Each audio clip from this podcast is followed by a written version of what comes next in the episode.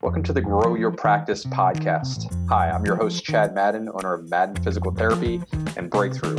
Join me each week as we dive into the best practices, systems, principles, tips, and tricks to help you grow your private practice. Hey, everybody, Chad Madden here uh, with the Grow Your Practice podcast. And today we have, uh, normally I say special guest, I'm going to go with a legendary guest. Um, Steve Mountain is the most prolific consultant in the history of buying and selling uh, private practices. So, welcome to the podcast here, Steve. Thank you. And that would be a stretch, I think, but uh, I appreciate your kind words. Uh, is there is there another name that is top of mind that would would be in that conversation? I'm sure there are. There's nothing that comes to mind because I, of course, I only think about me. So, um, very no, humble. I, yeah, very I don't. I don't. I don't know. I, am sure there's other folks that have been uh, very significant in this process. So, just for context, uh, in in the history of your career, um, can you give? I know at one point uh, when we met, maybe five or six years ago, it was roughly 500 million dollars in transactions you and your firm um, had handled up to that point. It, can you give an idea of uh, to our listeners how many how many deals you've done, or in volume or number? I have the faintest idea. Um, I really don't. I mean, we have tried to narrow that number down throughout the years. And uh, what I can tell you is we started back in the late 80s. Um, we have been in the business since then. So we're 30 plus years into it. Um, we did all the, when uh, my first deal um, was with a company called Rehab Clinics which acquired sports physical therapists, which was Pat Croce's business uh, in the suburbs of Philadelphia. Um, rehab clinics quickly became NovaCare. Um, NovaCare asked me to come in uh, as an independent consultant and to handle all their mergers and acquisition work as well as their real estate work. So I think when we closed the Croce deal, the sports physical therapist deal, that took rehab clinics to 60 centers. And when my responsibilities were through there, they were at about a thousand. So we, a thousand centers. Um, from there, we went to uh, kind of a fledgling startup that was spun out of NovaCare, a company called Benchmark, and we did some work for them, and we took them from zero to probably two 250 centers. So at that point, um, I had felt I had worked for the buyer enough, and I wanted to work for the seller because uh, I feel like we have more in common, and I have more in common with the sellers. Uh, I'm not a big corporate guy. I, I, I don't. Um, it's. I've never been a big fan of lots of meetings and lots of budgets and lots of this and lots of that. So uh, I always felt for me and for our folks here, it was better to work for the sellers than the buyers. Hey, podcast listeners, when we make assumptions about others, it's just not fair. In spite of that, I'm going to make an assumption about you. You have a growth mindset. You want to help more people, leave a bigger impact, build a better practice. Am I close? If I'm right, then I have a unique offer that I think you'll be interested in. But first, if you're a regular listener, you probably know that this is brought to you by Breakthrough, the leading platform for private practice growth. Breakthrough's mission is to help people in pain get back to normal, live healthier, and do it naturally. The best way to do this is by empowering private practice owners like you to grow your business through direct to consumer marketing. If you're a practice owner with a growth mindset, you'd benefit from a risk free consultation with a breakthrough growth expert. Go to getbreakthrough.com forward slash podcast offer to take advantage of this unique opportunity. On that call, you'll learn the key principles of how practice owners are helping more people, creating a bigger impact, and building better businesses with Breakthrough Systems. As an added bonus, the team at Breakthrough is giving a $50 Amazon gift card to any of the podcast listeners who attend this growth consultation. Sign up for your growth consultation and $50 gift card at getbreakthrough.com forward slash podcast offer. Again, that's getbreakthrough.com forward slash podcast offer. Great. So, um, in, in working for the seller, let's dive into that perspective first what are so on this call the listeners primarily are going to be private practice owners who someday whether it's two years away or 20 years away are going to be exiting their practice this is their nest egg they took a a huge risk to go into practice, and um, you know there, is some sort of reward, uh, hopefully waiting on the end. Can you talk about when when you work with um, a seller for the first somebody who's looking to sell their practice? What are the some of the things that they should be looking at, looking for? What does that initial conversation sound like? The initial conversation really, we're asking a lot of questions about what do you want to do and why do you want to do it? I think the first thing is for the seller to have a mindset and understand the process that they're going to enter into. So a lot of sellers are not even certain they want to sell and they want to kind of stick their toe in the pool and figure out what their business is worth um, before they make a commitment. And that is a difficult thing to do. Um, the concept of sticking your toe in the pool and just kind of getting a sense of where it's at. Um, I think in from where I sit, that is not as easily said as done. There are many variables that go into uh, the psyche of a seller and what they're trying to accomplish and how they're trying to accomplish it. So my first couple of meetings with a seller is typically what do you want to do? Why do you want to do it? How do you want to do it? Do you want to stay? Do you want to go? Do you want to stay involved in the going forward? Do you want to sell 100% of your company? Do you want to sell a minority piece in your company? Who do you want to sell it to? Do you want to sell it to a large consolidator? Do you want to sell it to a local hospital? Do you want to sell it to someone in your community? Do you care about your legacy? Uh, you know, all those things go into the way a deal gets framed. Um, if you want to keep your name, because you want the legacy in your community because maybe you've been there 30 years and you like to see your shingle out front. Um, that's that's a deal that won't go with everybody because many buyers want their name on the shingle. So something as simple as that or something that to, to an outsider looking in may go well what's the big deal? Well there's some people as you pointed out this is one of the major decisions that you'll make in your life. Um, typically you only get to sell your business once so you need to be really careful and thoughtful about why you're doing it and what your expectation is. That's great. Uh, nailed some key questions there for people to think through. And Steve, I am guilty as charged with the uh, the toe in the water. Uh, probably probably have done that uh, quite a few times where you know unsure what does it look like landing on the other side, some things like that. So that resonated with me a lot. Is, there something in that initial conversation that you have that, or for a listener right now, how how do we know if we're really ready to sell or not? Well, I, that's a really good question. Really, only you know, or, or that seller knows how ready they are, and if they're really willing to give that practice up, or if they're really willing not to be the boss anymore, assuming you're selling more than 51%, if they're really willing to walk away or if they're willing to sell it but not walk away and stay involved, uh, which is a tricky thing because you close your deal on Friday and you come to work on Monday and now you're an employee, you're not the boss anymore. So there are some tricks that go on in your brain.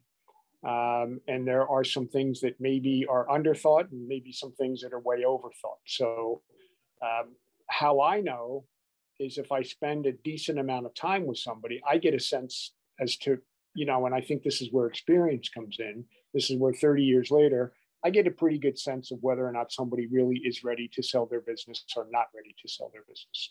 Um, we go through a whole checklist of things. You know, the first thing I want to know has nothing to do with money. It has nothing to do with valuation. It has everything to do with what do you want? What are you trying to accomplish? Like, it's not unusual for me to say to someone like you, okay, and now we've never met, Chad, so we're talking on the phone. And I might say to you, Chad, how old are you?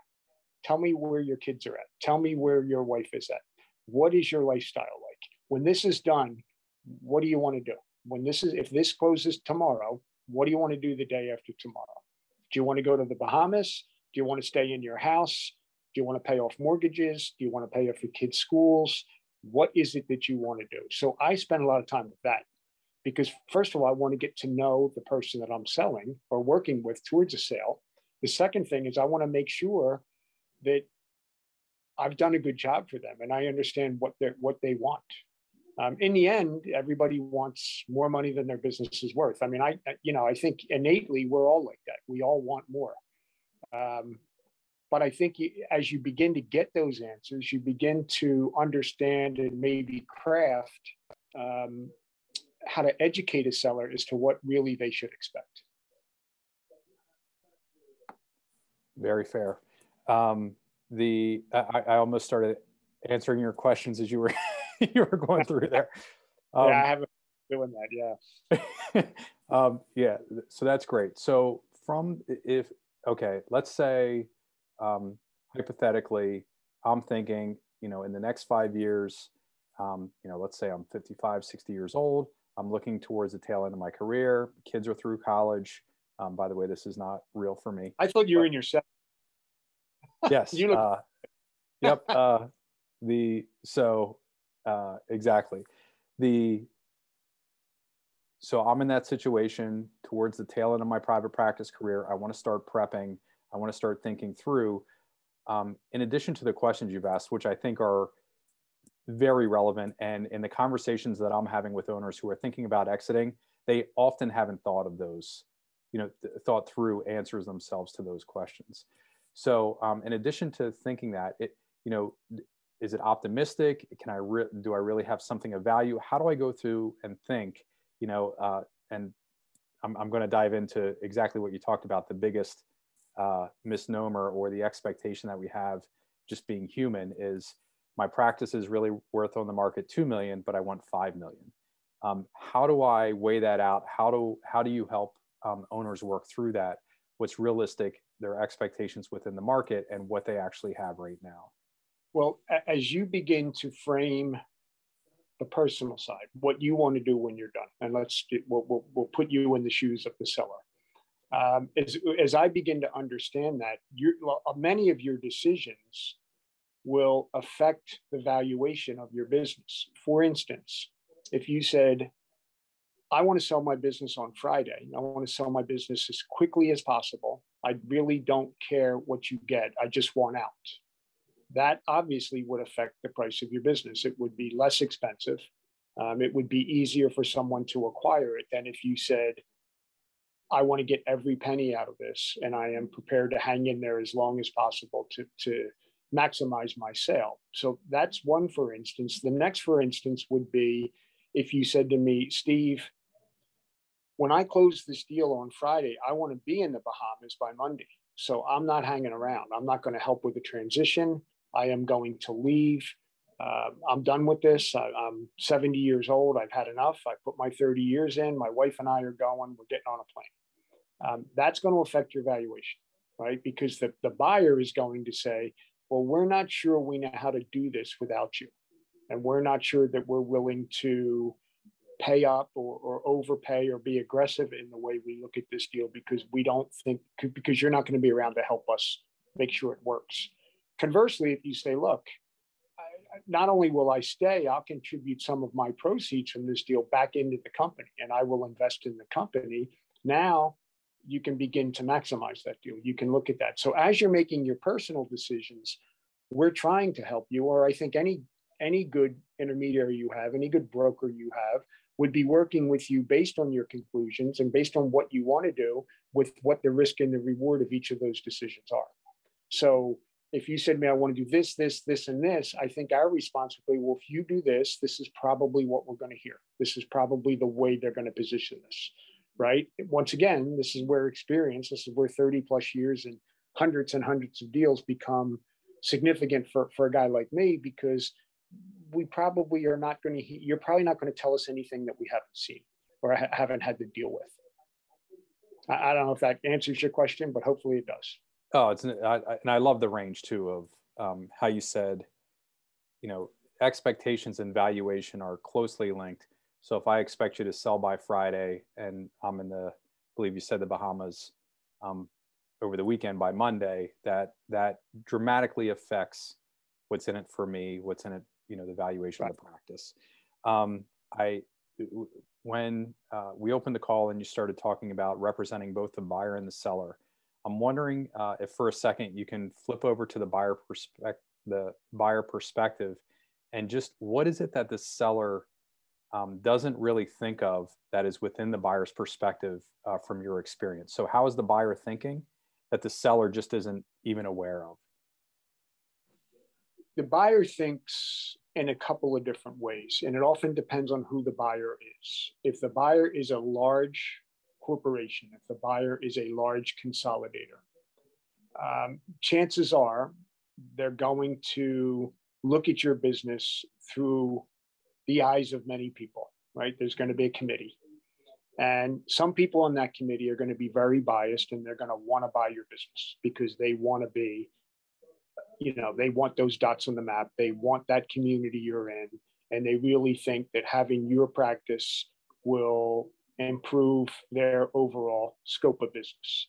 However, on the same committee, there are third party people that will get involved in due diligence and think of them as home appraisers, right? So if you put your home on the market and it's worth a million dollars and somebody offers you 1.5 million subject to an appraisal, the appraisers are going to come out and if they say that house is worth $750,000, we're not going to fund it to the tune of 1.5 million, then you got a problem because you because that deal can still go down. That deal can still happen at 1.5 million, but that means the buyer is going to have to come up with more cash because the person that's putting money in that deal is not going to put money in that deal. They're not going to fund it. So when you're dealing with a buyer, you need to understand that there are third party people involved in this that have no biases. Their job is to come out and to be independent uh, usually, it's an independent accounting firm that does a quality of earnings report, and they're going to come out and they're going to analyze your business. And from where I sit, I believe they don't care if the deal does or does not happen. I don't think that's in their scope. I think their scope is to say, we looked at all your numbers. We've gone back three to five years. We know exactly what your P&L looks like. We know exactly what your balance sheet looks like. We know exactly what your schedules look like, your payrolls, et cetera and we don't think this business is worth what you're offering. Then it comes down to really whether or not you can keep that deal together. So I think the, the seller has to understand that it, regardless of what they want, if it doesn't hold up in due diligence, the deal's probably either not going to close or it's going to have to be reorganized or recut, meaning less money. The, is is there an example of a, a pitfall in the quality of earnings? And I, I, I just want to make sure I understand this right for myself. So that it would be like, uh, let's say I had a single site PT practice, and I also owned the real estate um, within the same building, and I had I did something ridiculous that was outside of the realm of fair market value with leasing the space. So I either had it super low or I had it super high, and that uh, let's say um, changed my earnings significantly one way or the other. Would that be an example of something that would show up on the quality of earnings report that would get me in trouble? All those things. Well, it may not get you in trouble.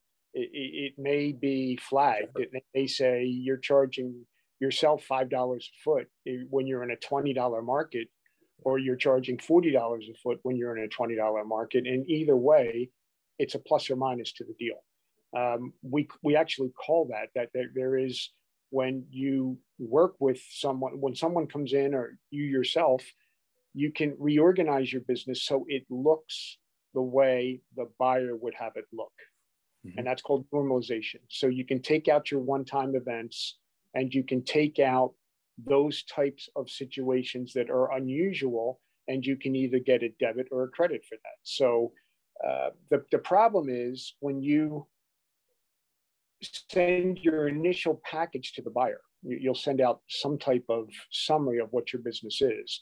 When you send that out, that becomes the first stake in the ground as to what you're selling. So if you sell something that says you're charging $5 a foot for rent in a $20 market, because it's your building, you own the building and you can do as you please. Well, now when you go, now as you get closer to closing, as you get closer to making that deal, you want $25 a foot don't be surprised if the buyer says, wait a minute, you said rent was $5. If it was $5 for you, why shouldn't it be $5 for us? Those things probably need to be picked up prior to you going to your potential buyers.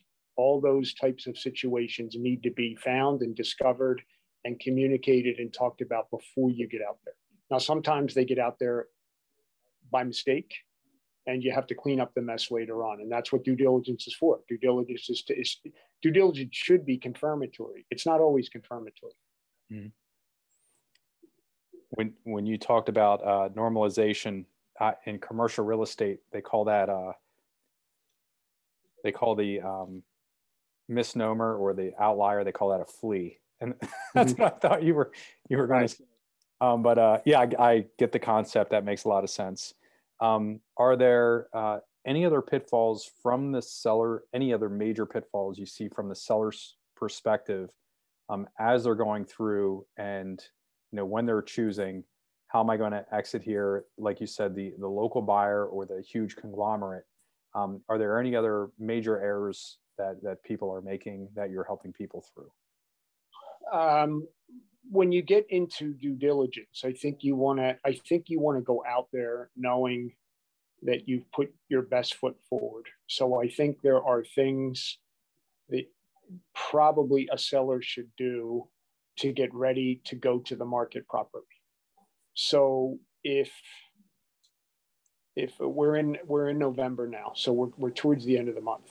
So it gets to be the end the last day of the month and now you have to close your November books. Well, if you can't close them for 90, 120, 150 days, that will be a problem in due diligence because the buyer is going to want to see your current revenue runs and they're going to want to see your schedules and they're going to want to see your payrolls and they want to bring them as close to the closing date as they possibly can. So if you know your back of the house, if you know your administration, if you know your accounting, if they if it's slow, if it lags, if it's not consistent, if you've been playing games, and playing games is maybe not the right phrasing, but if you manipulate your money in a way that it suits you as an owner, but it's not consistent with the way a normal business is run, those kinds of things need to be organized so that you can present your business correctly so the buyer understands it.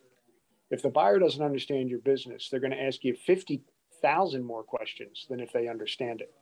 Right. So, one of the things we try to do, one of the things that I'm always working on with a buyer or with a seller is how consistent can we be and what is what's the veracity of these numbers um, you know one of the first things we'll talk about in the call once we get past the personal stuff is we'll start talking about what's your revenue and the owner will say, "Oh, it's about two million bucks." Well, we'll find out 30 days later that two million is really 1.3 million. Well, that's a big difference. That's seven hundred thousand dollars. And when they told me it was two million, there's they have an expectation, and I have an expectation as to what two million dollars of revenue should be worth. Well, if you find out it's a million three, that doesn't mean somebody lied to me. It doesn't mean somebody that made that number up. Maybe they just didn't understand that. Maybe they billed 2 million and collected 1.3 million in cash, you know, et cetera, et cetera. So you've got to understand your business. You've got to be able to present it consistently and you've got to be on time. I think they're, they're the biggest mistakes that, that sellers make is they're, they, they're not on time and their numbers are not consistent. You can't tell me your payroll is thousand dollars and then you find out it's three thousand dollars or vice versa right right? Because there's nothing consistent about that. You know if you see a lot of transiency in your workforce you're going to have a hard time convincing the buyer that you've got a settled in predictable practice mm-hmm. you know et cetera et cetera. So eliminating those things and creating a very consistent easy to understand business should be the goal of the seller prior to going out to the market Got it. There's a there was a conversation you and I had in the past. I believe it was on uh, one of our summits, one of our events, and you said something along the lines of um, the basically the simplicity. There's value in sim- simplicity that if if a buyer and I'm also running through all these uh, Charlie Munger and Warren Buffett conversations where they talk about buying a business um, it has to be simple and easy to understand, and that is more valuable to them. Um, and we were talking about uh, there was something else in there complex, and we were talking maybe about uh, like multiple partners within side and a lot of untangling that has to happen. Is that essentially what you're saying here? Where um, if if I have a complex business and I'm running my kids' tuition and my car payment and all this other stuff through the business, I have to untangle that first so it's more simple for the buyer? I don't think you have to untangle that, but I think you have to be able to explain that very easily, and you have to be able to pull that out of your normal, ordinary P and L. So, right, very simply, you don't want to find that out after the fact. Um, simplicity in a deal or cost certainty in a deal, um, and buyers want cost certainty. They want to know. I find that buyers are very willing to overpay when they understand something and when they know they're overpaying. I think if you try to get them to overpay and they don't understand the business, I think then you're going to run into problems with getting your deal to close. So I don't think in this day and age, you can quote pull the wool over anybody's eyes. I think that the due diligence has become so sophisticated and so uh, the nuance of it and the fact that third parties are brought in for everything from compliance to HR to the quality of earnings to the legal. They're bringing experts in for everything. It's no different than what a physical therapist is taught every day that you have an ankle guy and a wrist guy and a knee guy and a back guy. You have experts, right? Well, the same thing happens in due diligence. There's a bunch of experts that come in that will scrub your business. So if you were selling your house um, and you had time and you had the wherewithal, you would declutter your house, you would paint your house, you would fix the leak in the basement, you would do some things to get your house ready for a sale so you can answer all those questions properly. If you don't do any of those things, those questions get asked and there's no answers, or the answers maybe aren't consistent with what the owner told the buyer on day one.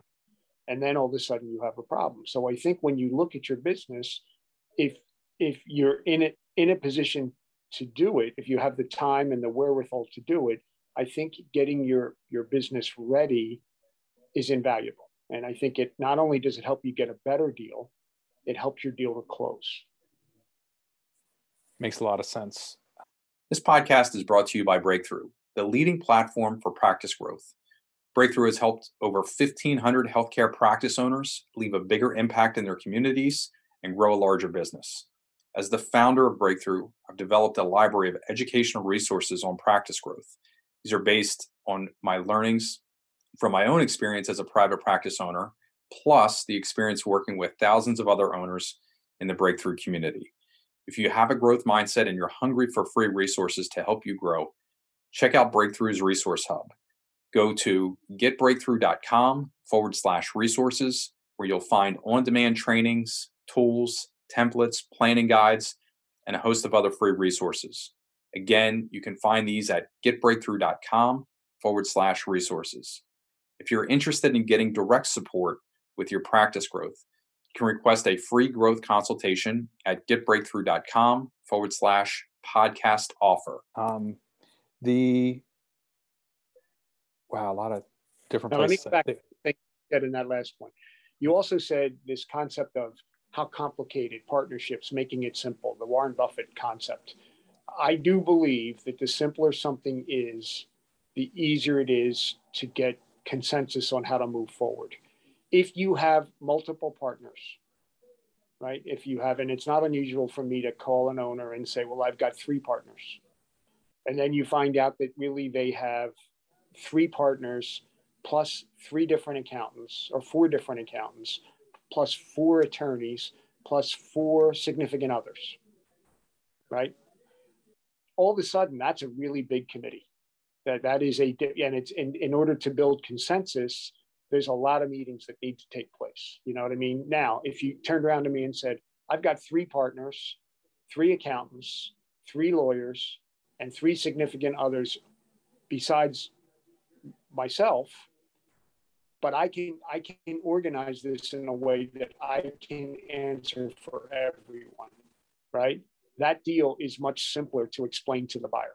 And then when a buyer makes an creates an opportunity or makes an offer or wants to do it a certain way, we don't have to run that by a dozen people because that person has power of attorney to speak on behalf of that big complicated group.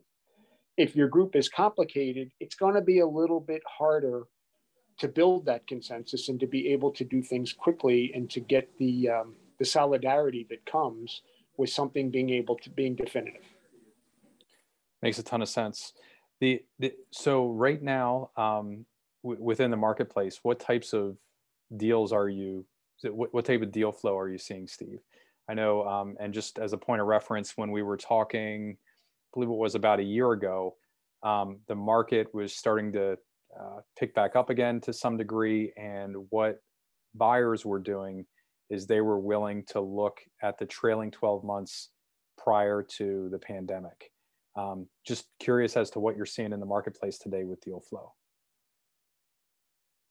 I I believe it's still a good market, and I believe there's plenty of buyers out there. But I think the buyers are a bit more selective now. Uh, there's less and less big private opportunities. Most of the big private opportunities um, have been picked over a bit. So I think you're seeing smaller situations and you're seeing consolidators coming in and you either fit what they're doing or you don't. If you fit, you've got a chance to make a really nice deal. The, the, the pandemic has caused people to say, we'll ignore the pandemic. We'll go back and we'll evaluate, evaluate your business as if it were 2019.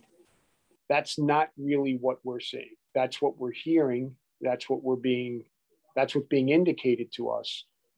But what but realistically what has happened is if you go back to 20 if you go back to the pandemic, if you go back to 2020 and you closed down for 2 or 3 or 4 months and then when you reopened you were not back to 100% quickly. So maybe you reopened part-time, maybe you closed full-time and did some telehealth and then when you reopened you were doing a percentage of 100% and then a better percentage of 100% et cetera um, and the buyers oftentimes will say, well, that pandemic was in March, April, and May of last year. So now we're a year outside of that, right? So we'll go back one year. We'll, we'll go back and look at your business for the past year, which takes us from November to November, right? The, the problem is November to November does a couple things. There's usually some seasonality in businesses. There's usually holiday seasons, Thanksgiving, Christmas, etc. There's usually weather patterns that can affect your business. And on top of that, you've got a pandemic. So there is a pretty good chance that even though you're back to normal right now in November of 21, you were not back to normal in November of 20. So if you use 12 months as a trailing 12, that might not represent what your business really is. You might have been at 72% of 100% in November of 2020 right? Now you're at 100% of 19. They're going to look at the trailing 12 and they're going to say, mm, you're blended, you're at 76%. So we can't give you a 100% deal. We can only give you a 76% deal. And that means your multiple slides, by the way. So instead of giving you six times, we're going to give you 5.2 times. So what happens is you, you, you might be getting punished not once, but twice. So those things and hopefully I'm not getting over your head here or not going, I, am talking fast, but I'm, I'm hoping you're understanding what I'm saying. I think, I think when you value a business today, I think what you should be trying to explain to the buyer and make them understand in the simplest way possible, because that's what they will understand. Remember, they have to go back to all their committees too. They've got committees. You have to say to them, this is what my business is right? My business is not a moment. My business is 20 years of my labor. I built this thing to be a $1 million business. It's not an $800,000 business. Right now, it looks like an $800,000 business. But if you really look at the history of my business, you'll see it's a million dollar business.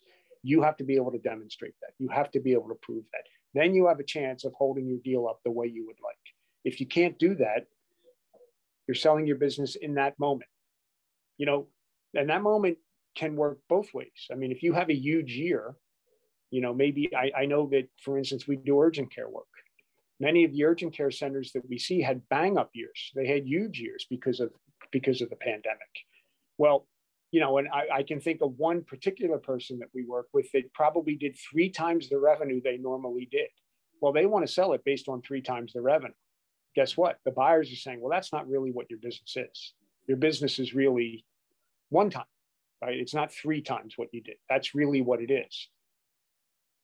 That's normally how it works in a sale. The, the, the folks you're dealing with are big, they're strong, they're sophisticated, they have a lot of help. They have a lot of attorneys, they have a lot of accountants, they have a lot of experience. There's not much you're going to say to them that they haven't seen, right? So that's what you're competing with. You're competing with trying to figure out how do I put my best foot forward and prove to these folks that I'm a good partner for them and that they need to buy my business for what it is, not for what it is over the long haul, not what it is for the moment. Great. The, you mentioned urgent care. What other, um, so physical therapy, urgent care, any other um, healthcare professionals you're working with? Oh yeah, we've done stuff in dermatology. We've done stuff in pediatric therapy. We've done pretty much if it's a service-based business, you know, we'll take a look at it, and if we can help, we'll, we'll try to help. Wonderful. Um, and with the, I have a few more questions here for you, Steve. But for an owner who's considering selling um, and wants representation, what's the best way for them to contact you? Um, I would say, well, I'm old school, so I'd say pick up the phone and call me. But um, Great. Uh, if you look to MT Consulting, um, our website, and just any type of contact, you know, just pick up the phone and call us, send us an email, send us a text. It doesn't matter.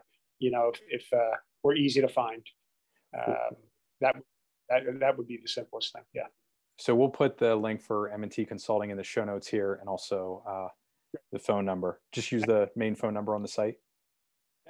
And we'll answer the phone, or Chris will answer the phone, and we will be back to you within the day. Great. Um, great. So uh, you mentioned cost certainty. Uh, I have a question on uh, return on capital, only because I've seen this play out, and I'll selfishly use my own example. Um, and I'm, my guess is from the sellers and buyers perspective, there is a range of how to think about this. But we opened uh, two clinics in the middle of the pandemic. Well, literally right before. So January 27th and March 9th um, of 2020. The, the obviously it was pretty ravaging to have two de novos um, fully staffed and then uh, basically central Pennsylvania um, was shut down or nearly shut down.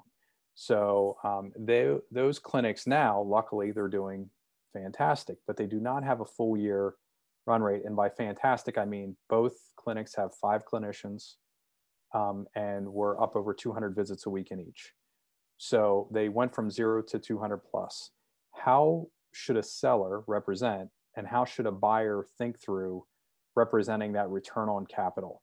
Because I've heard everything from a, uh,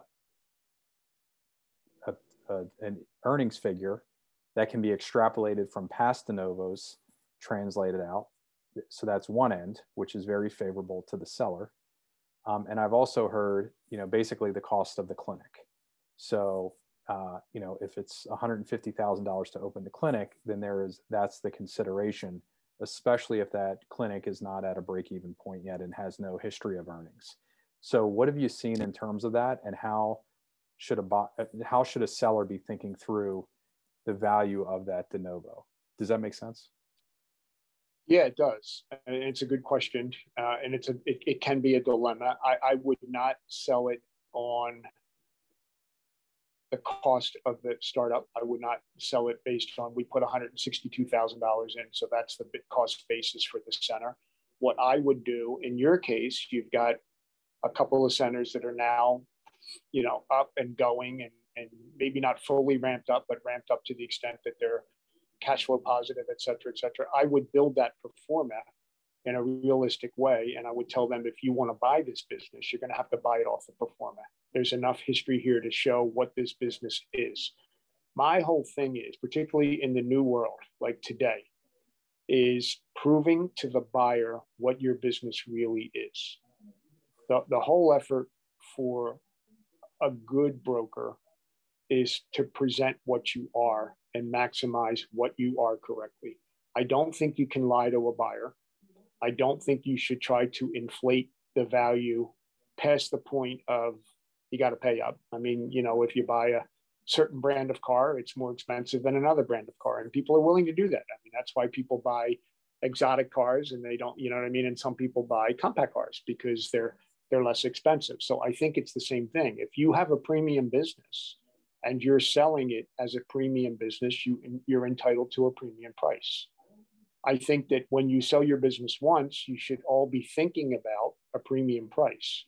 So I think what you have to do is find a way to present your business in its highest and best way. Like on the best day of the week, what's that, you know, what is that business, right? If you're coming out of a pandemic, if you got a 25 year business and you've had one pandemic in 25 years, it's pretty clear to me you don't want to sell your business in the middle of a pandemic. That doesn't make sense.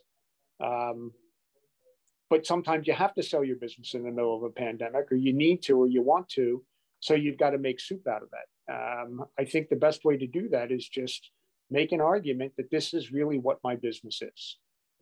Um, you know, if I had a 20 year business that was doing $5 million a year, and in the pandemic year, it went to $4 million, I wouldn't sell it for 4 million. I'd say this is a $5 million business. That's what it is.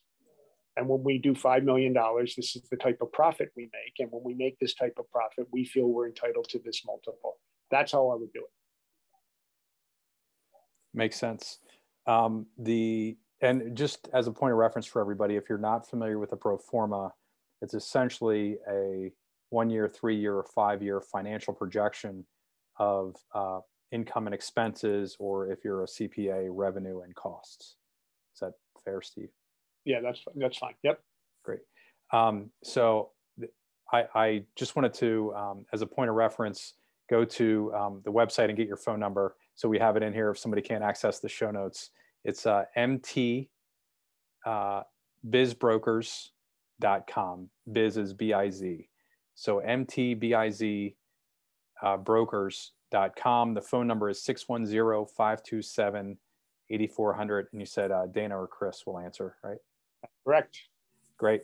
Um, so the and I, I, I want to um, for owners that are thinking about this, um, and only because I've been through the process myself, I've talked with other owners that are going through the process, um, and you know it's time to get our our house in order. You mentioned you know fixing the leak in the basement, etc.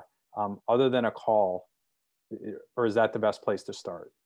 It, it, to get an inventory of where we're at? What's the first step that we should be doing if we're considering it on the horizon? Your first step is maybe looking in the mirror and figuring out how, organized you are and whether you feel you need outside help.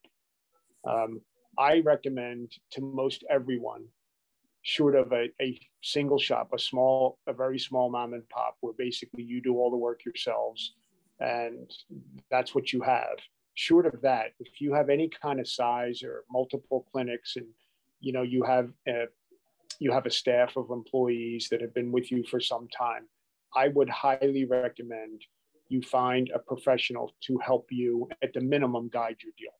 Um, at the maximum, hire a broker. Doesn't have to be me, doesn't have to be us. It can be anybody that's proficient, anybody who's good at this. But I think you will do better if I think you'll do better economically, I also think they'll take a lot of pressure off of you because they know what the buyer wants. They know what the buyer will tolerate. They know what due diligence really looks like. I can't impress upon you folks enough how difficult due diligence is, particularly coming out of a pandemic. Um, buyers, particularly consolidators, the bigger guys, they want a strong deal for themselves. Their job, it's no different than your job as the seller. Your job as a seller is to maximize your value. Their job as a buyer is to minimize the cost of that deal. But more importantly, because I do think that people are willing to overpay, they're only willing to overpay when they really understand it and when they really feel like the seller is buying in to the going forward process. So a broker can help you better with that. They can help you better understand what that process is and due diligence. They can help you better understand the way a consolidator thinks. They can help you better understand how you get to value, like what matters to the buyer, what actually moves the needle in terms of money, right? When will they say yes? When will they say no?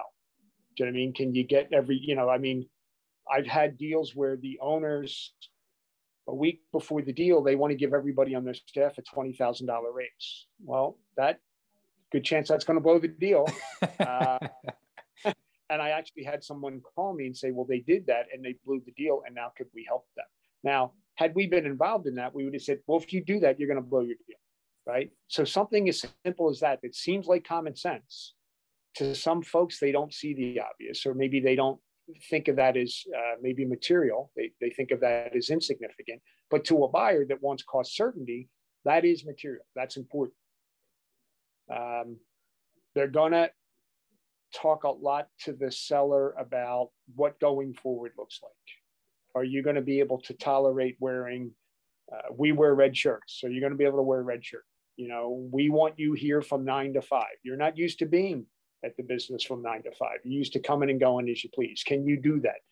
The way you answer those questions, the way you bring this forward, may determine whether you get paid aggressively or less than aggressively, and it may determine whether or not your deal goes or doesn't go.